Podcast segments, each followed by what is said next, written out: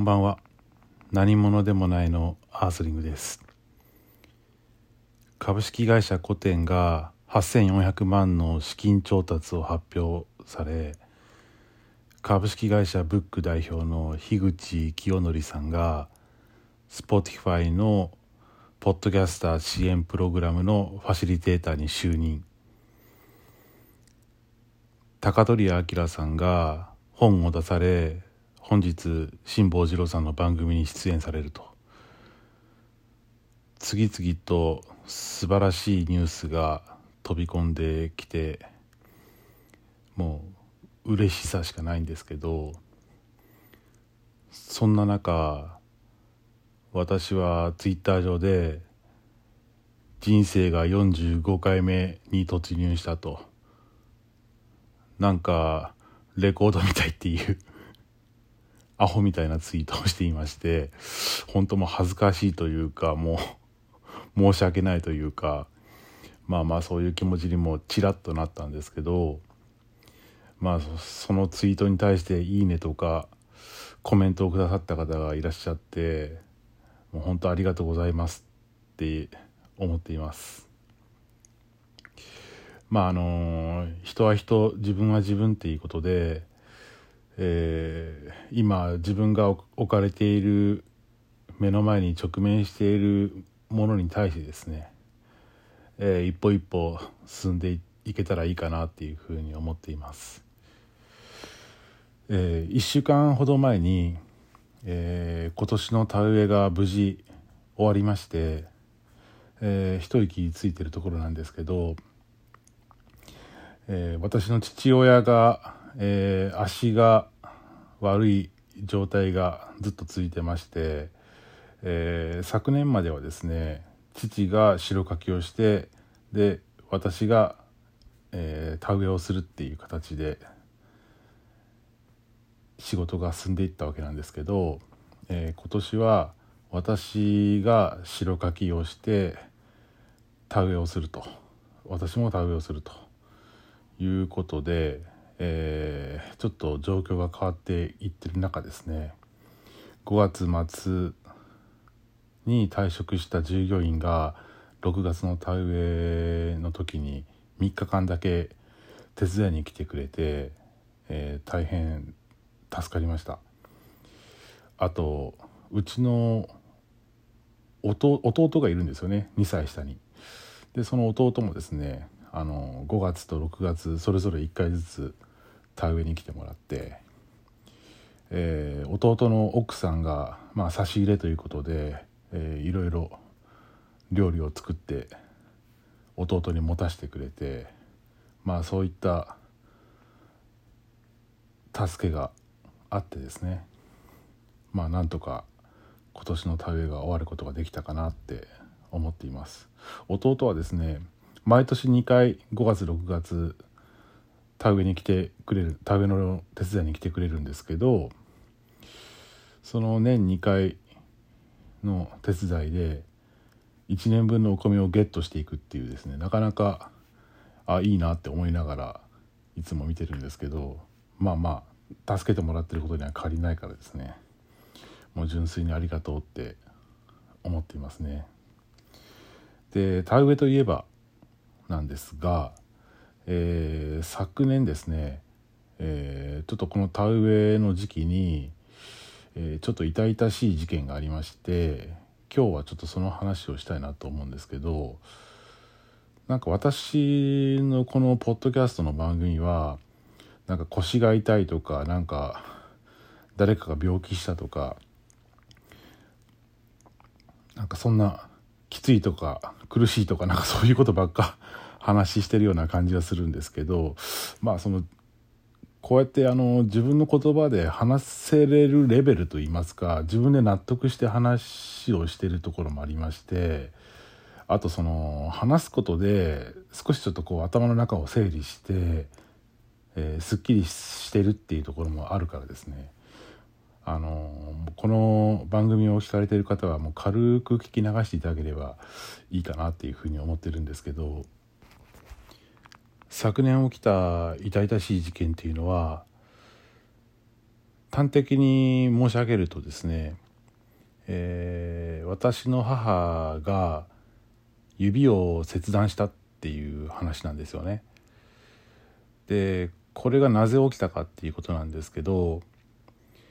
この田植えの時期でもですねあの普通通りキャベツとかブロッコリーっていうのを収穫をして、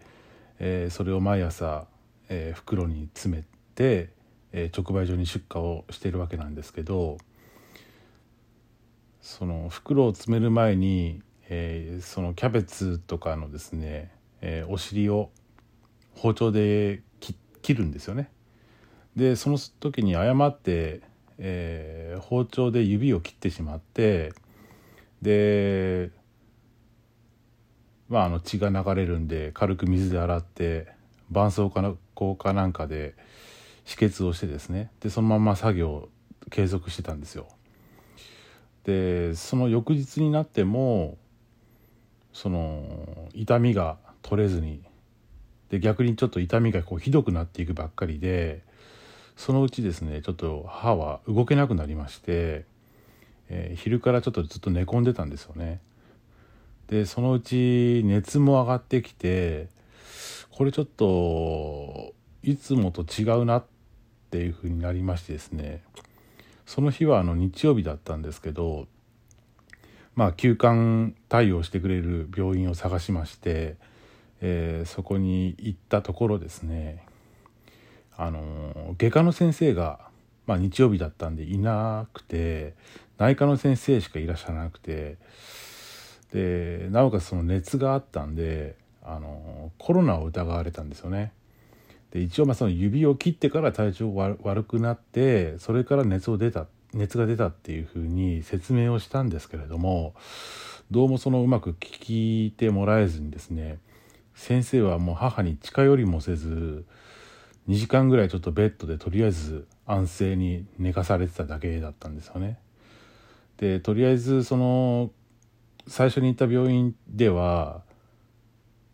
その処置はできないっていうことになりまして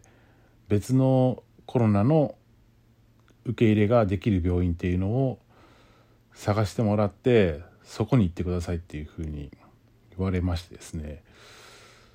あのちょっとその病院が1時間弱ぐらいかかるような遠方の病院だったんであの救急車を出してくれませんかっていうふうにちょっとお願いしたんですけどあのコロナの可能性が拭いきれないのでもうご自分で行ってくださいっていうふうにこう言われちゃってですねまあちょっとカチンときたんですけどまあしょうがないかっていうことで、えー、私と妻とそれから母を乗せて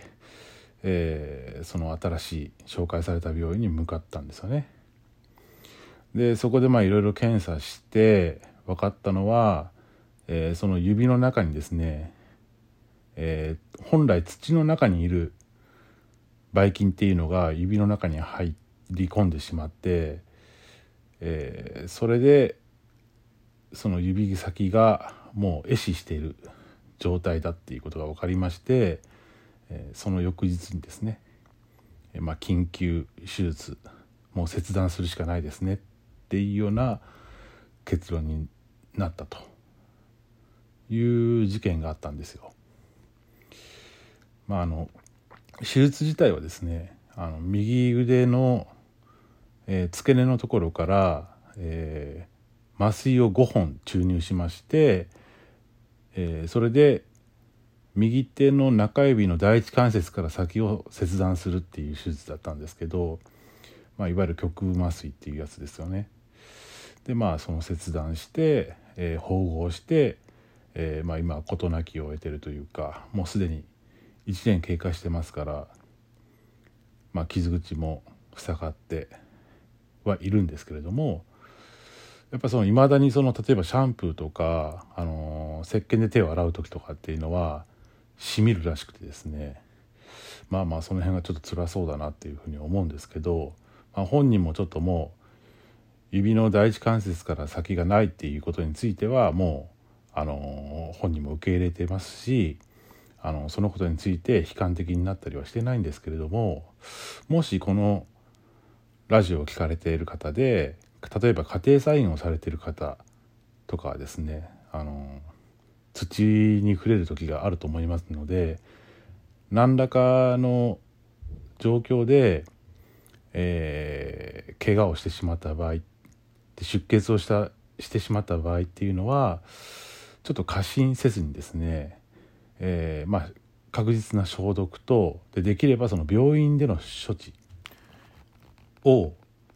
してもらったらいいかなっていうふうに思っています。えー、ちなみにですねそのトラブルがあった後は、えー、うちもまあ当時は労災保険には入ってたんですけれども